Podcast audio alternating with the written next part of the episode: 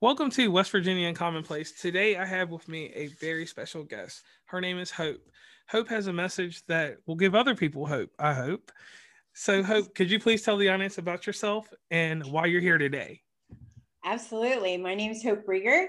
Um, I'm in Ohio and I live um, with my husband, Mike. And we have uh, two sons. Uh, Brian is 31 and Justin is forever 19. I have two grandbabies that I adore more than anything in the whole world. They're nine and six. And then I work for a financial institution and have for about 25 years now as a talent coordinator. Okay, okay. Now, um, you have a program that you are offering people. It is a grief peer support group. Um, could you explain to us what led you to do this? Absolutely.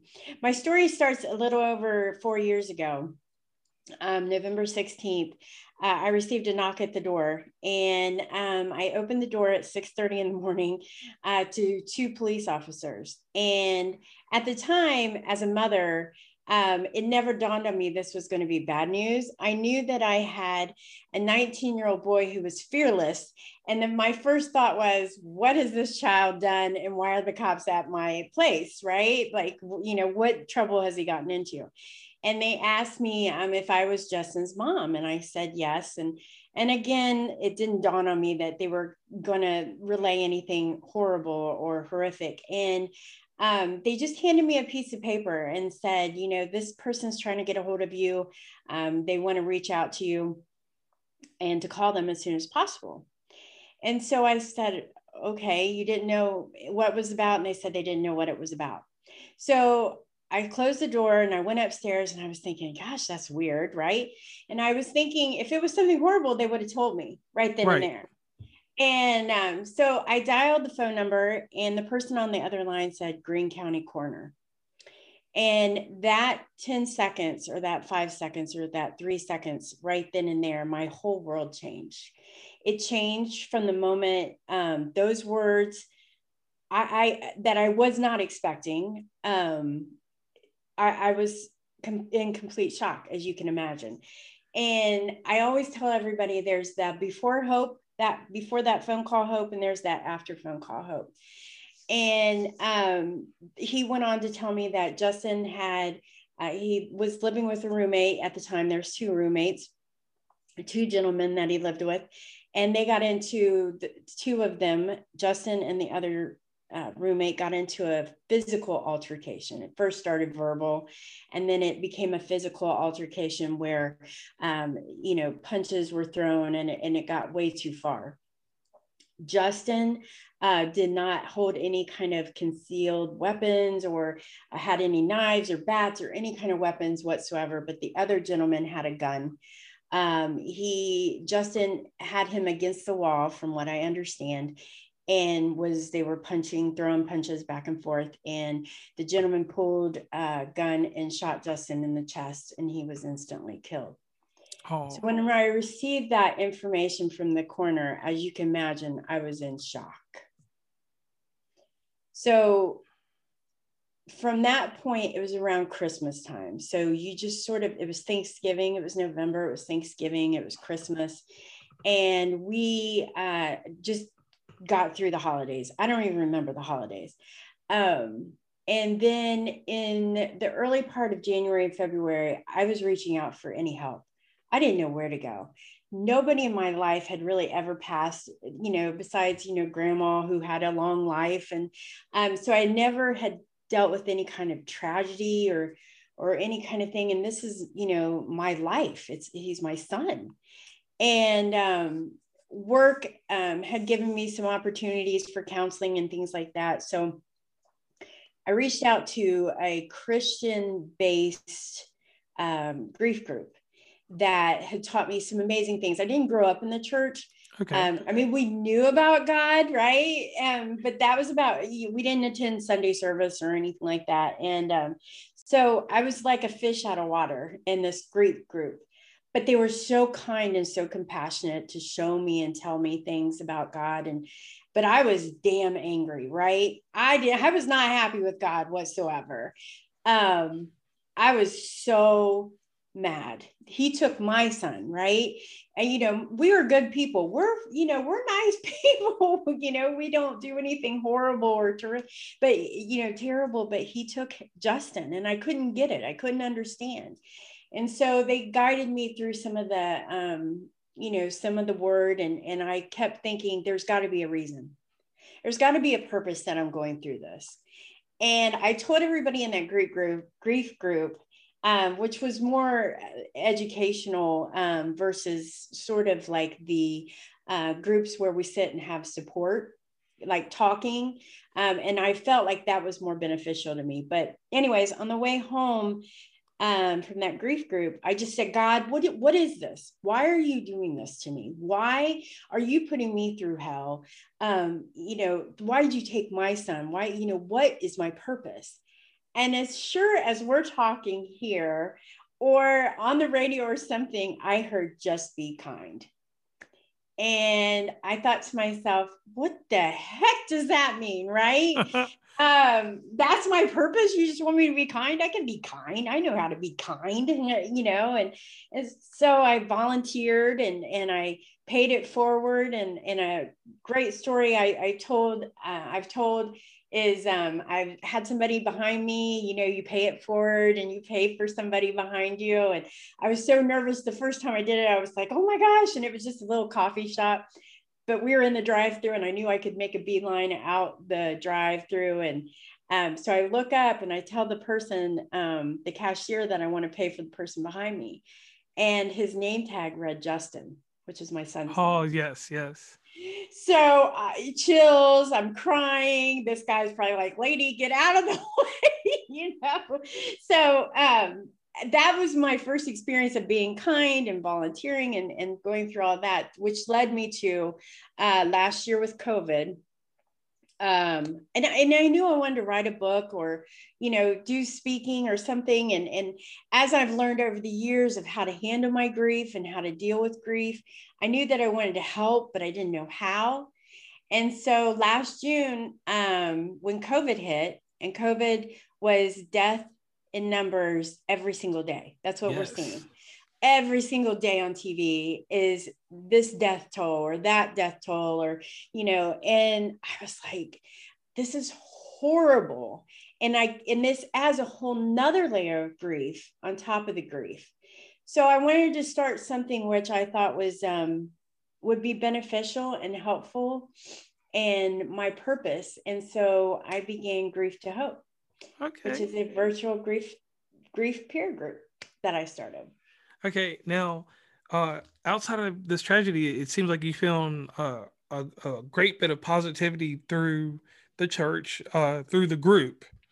Um, so you got this positivity, and it's it's inside you, and you're having good days with it. But what about those bad days? Even though you got this good stretch, because we always tell the story of, oh, I, I, picked everything back up, but we never tell a story about the time that we dropped a few things that we picked back up. So how did you take care of yourself after you had gotten this positivity and you kind of got a little low here and there? How did you do Absolutely. that? Absolutely. Um, grief is, I describe grief as a heartbeat monitor. You have those high peaks and low peaks, and then you have sort of a law where, you know, it's everyday kind of thing. Um, and they still happen. And it's um, as the years progress on, um, I, I have that law a little bit longer um, but anniversaries, birthdays, Christmas, um, when songs come on, uh, smells, and for whatever reason, uh, whenever I see somebody walking, I don't know why, because Justin never walked anywhere a day in his life. but it, whenever I see anybody walking, I feel like it's Justin or it reminds me of Justin. And when I deal with that, the best way that I can describe it is um, I know today's today, but I know tomorrow is going to be different and whatever I make of it. And if it's another hard day, then I know the next day is going to be better. And so you just have to keep believing and trusting that you know that you're going to get moving through it. Like I always say, keep living strong, just keep moving forward. And that's all baby steps, baby steps. Okay. Now, after your son's uh, passing and all this stuff, how did you build up these qualities that you probably had inside yourself before? Like, how did you build them up? Because I understand you, you, like I said, we, we went through the whole formality of that you went to the church support group and it helped you out. But how did you build up these qualities? Because I, because I, always bring it back to sports because that's the best way you can relate emotional things. You know, certain athletes become certain type of people because of certain circumstances. So inside this circumstance, well, we won't call it a circumstance. We'll just call it what it is, a tragedy. How did you get some of these new qualities that you may have had or may not have had? So as I told you, there's the before the call and after the call. But um, the before the call, I was always positive, happy, sunshine, roses, rainbows um, for the most part, um, I always had this positive outlook on life and um, always like very, very determined to make things great, right? Very determined to, no matter what circumstance, um, you know, happens, that I can turn it around. And when this happened, I was like, whoa, I can't turn this around. Hmm, uh, like, I cannot fix this. And as a planner and and a person that just wants everything to be happy and joyous all the time this was a slap in my face. This was like here you go hope. See if you can figure this out. And as it's taken me a long time. But one thing that i've always thought of is i lost justin right mm-hmm. i didn't want to lose hope i didn't want to lose hope in me on top of who i was so I knew I'd never be the same hope again, but I wanted to be better than that person because now I had a reason to live. Now I had that purpose. And by gosh, honoring my son every single day um, by saying his name and doing this work is amazing. And it's even better than the hope was before. Okay, so um, a good way to say it is that at one point you were two dimensional. That's a flat plane, and now you become three dimensional, and you stepped a step further, and you went into the fourth dimension where you're interacting more with that 3D form that you've taken on. So, so I, I definitely I can go and get with that. Now let's get that. let's get down to this. Grief to Hope, your program. Explain to us. We know how how it got its start, and I apologize about how it started, but you're carrying on your son Justin's name with Grief to Hope.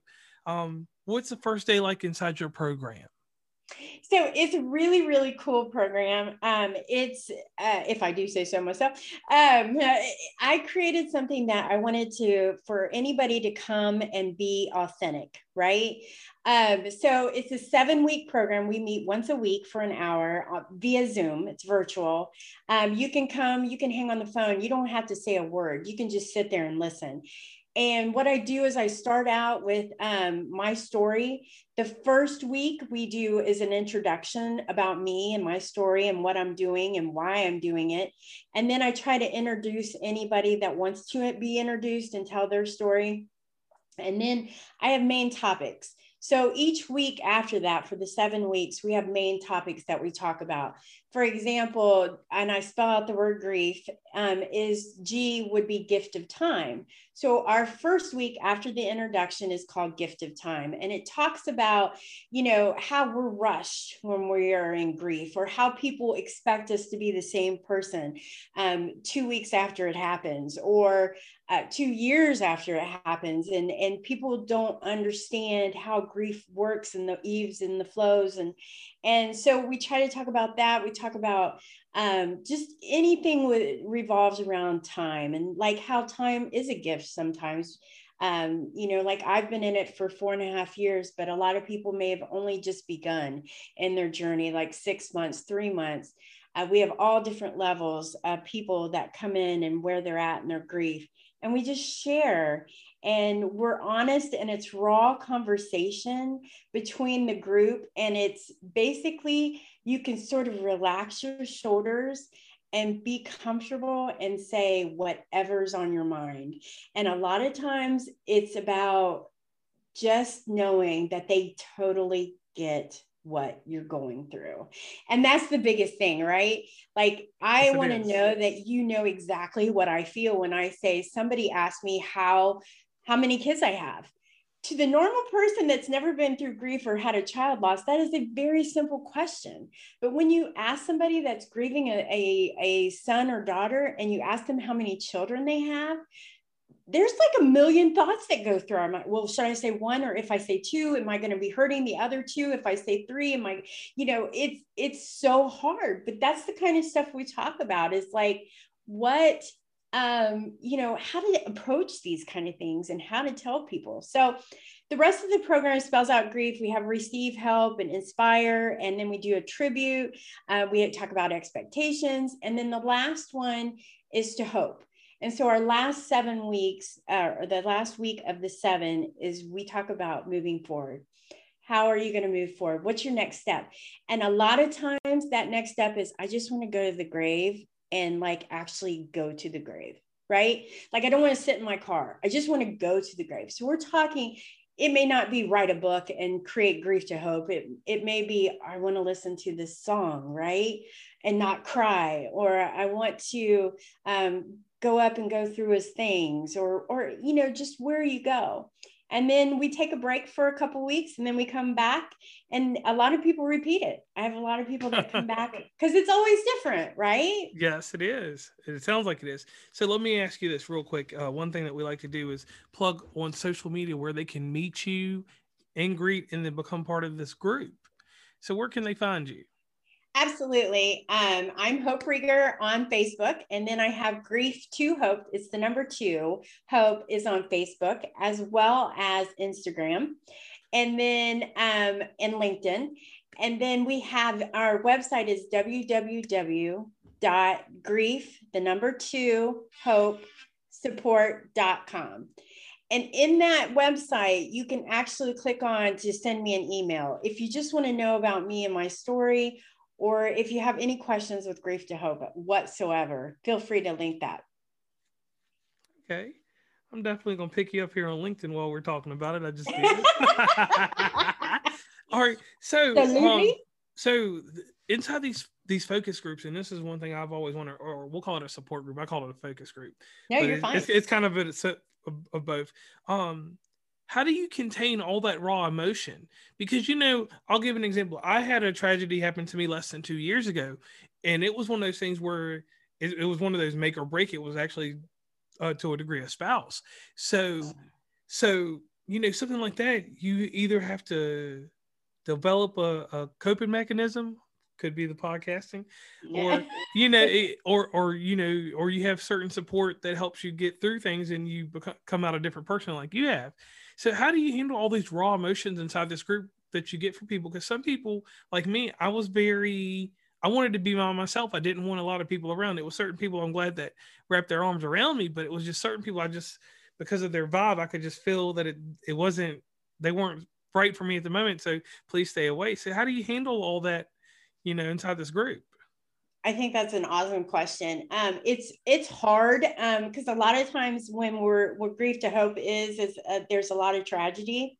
Uh, we have somebody that lost a son and then six months later lost his daughter in a horrific like you know it's just unimaginable what these people go through and what i try to do is just listen that's all they just want to be heard tears of course are going to be there um, thoughts and emotions are going to be there and everybody sort of it's it's so amazing because it sort of becomes a family and we talk as a family and you know when other people are talking and you feel like you want to help them and fix it when you're grieving you know that doesn't work you can't fix it. I can't fix what they're going through. All I can do is be there to listen and to offer support and to say, you know what, I experienced that exact same thing. Or, you know, another person is going through this, like you said, like with suicide. There's, there's, there's so many different waves and flows, and and with every death, I say is equal. Like people come on my come on my my uh, my group, and they're like, you know, my my mom died but that's sort of the circle of life kind of thing. And your son died. That's way worse, right? And I try to let them know absolutely every single death counts, every single grief counts. And there's no levels of importance or severity. your mom means just as much as my son. Is it the different kind of level? Yes, there's different levels, but there's not different um, severities. Severities. Yeah, absolutely. Like there's, you know, like I said, like COVID, having a COVID death puts a different level on things and not being able to be there at the hospital if they pass or not being able to have a service. And that puts a whole nother level on things. Okay. Now, um, you got this group going. You've ran a few that have been truly successful. Um, what would you tell a person right now that's on the fence about coming to your group? And I'm going to give you the example of on the fence. On the fence, some people will be like, "Oh, I want to do this. I may not want to do this." But we know inside tragedy, and even me, I'm a I'm a very hardened person. I I am I am so technical that I have specific people that I know that can handle certain parts of my emotional load. So I don't know if I would actually come to not saying you're a stranger, but would come to someone that's a stranger and give them this emotional load because I don't know if they're going to be able to handle it. Because I'm like I said, we're not talking about the severity of what happened in any of these, but the actual emotional turmoil that you have with it. So how would someone that's on the fence um, be comfortable with coming to you? Absolutely. I, I love that question too. Um, everybody has a story to tell. And as a pod, you know, a podcast uh, host. Podcast, yes. Yeah, podcast host, you know that everybody has a story to tell that's going to touch somebody. So that's what I tell everybody that is on the fence to coming is saying, you know what? One, you can come and just listen. You don't have to come and share. Um, and, and we had somebody that listened for seven weeks and then that following next series came and talked. She felt comfortable talking. And so we were like, yeah, you know, we were so excited because that was a big step for her. And so if if you just want to come and listen and then get comfortable with it, that's probably the biggest biggest uh, way to sort of let yourself you know your your guard down but also to know that your story no matter what that story is can touch any person at any time. You never know who needs to hear your story.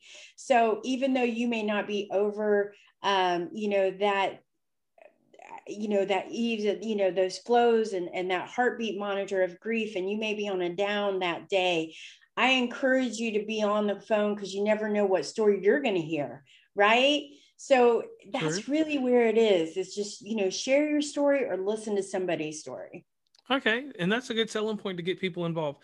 Now we're gonna flip this over a little bit. Um, I pay homage to 2020. Everybody knows if you listen to the show, um, some people like Don, uh, like uh, John Stossel because he's a comedian. I always like Diane Sawyer and Barbara Walters. Diane Sawyer had a certain way she interviewed. Barbara Walters hit you with hard hitting questions that you're never prepared for, but at the end of it, it justified who you are. So here we go, real quick. We're going, like I said, John Stossel, he's out of the picture because we don't need the com- comedic stuff because because we've already had a good laugh here or there before we even got on air. Um, so here's Diane Sawyer question for you, and this is just one thing. You've gotten self care out of this. Okay, mm-hmm. it's a mm-hmm. way. It's a way for you to heal while helping others heal. Absolutely. Okay. Now, what is a major factor that drives you to continuously do this because some people would do this for a little bit of time okay and they would continuously bridge off and do it a little bit more here and there but eventually you get to a point where your self-care is kind of you know taken care of to a degree the grief is not but your actual personal self-care so what drives you to continuously do this? Um my son honoring my son. There couldn't be any better. I have the biggest fan right now in in heaven, and um, he's telling me, you know, go, or he's saying, quit embarrassing me, one or the other. Um, but he's he's telling me, just do it, just spread it, and and and God's telling me this is my purpose, and I really feel that way. I really uh, feel like it is my purpose, and I've always said, grief to hope is bigger than me. It's way bigger than me. And I have to earn it every single day. And I have to earn being out there and being in everyone's, um, you know, social media posts and try to say, you know, pick me, come with me, you know, let's just hang out. Let's just, you know, this is so much easier together, right? and um, that's what drives me every day. I mean, it has to be, and and getting to say his name so many times a week is pretty awesome too. And in that way, it reaffirms our okay. Now here comes a Barbara Walters question. okay. All right. So at the end of the day, we're all influencers and we're all helping everybody in the world. And even when you help someone through a group, you help yourself at a certain point. But when when is it when it has it become a hard period for you to help others? Because we all can do it. Our cup running full for so long, and then it gets halfway empty. So yes. when it gets down there to where it's below half empty, how do you rebuild that? How do you stay focused on hope and get hope to have all this energy to give everyone else hope? um, I love it. Um, I stay working out, not that it's fun, um, and running is not fun. Um, but when I'm running, I listen to motivational speakers. I do a lot of that. I listen to um, uh, one of the quotes I hear is, um, you know, you have two dates with a dash. What's your dash going to mean? And I love that. And I'm like, what's my dash going to mean? And um, it motivates me. Um, absolutely. There's times where um, I feel like I'm not being successful or, or things didn't turn out the way that they I thought they would, or, you know, I'm struggling. Um, and so I just, I really, really believe that if you work your butt off and you believe in what you're doing, um, and you believe that you add value to others, that you can keep going. And you, you, I don't want to let my son down, but I don't want to let myself down either because I think it's just a passion and a purpose. See, I'm lucky enough that, you know, it's like the gold medal, right? So, like you were talking about sports, like you have that goal out there and I know grief to hope is way bigger than me. And like I said, and I have to earn it. And so you just keep pushing, man. You just keep pushing till um, you you hit that mark and then you set another mark to hit. And that's what I always have done my whole entire life. It's like, okay, I made it here, but I need to push a little bit more. Okay. So yeah. Now, Hope, I always give everybody a testimonial about who they are and what they do. And these are compliments, um, no negativity in it because we don't we live in a world of positivity right now because we we went through one of the negative period, most negative periods in our lifetime.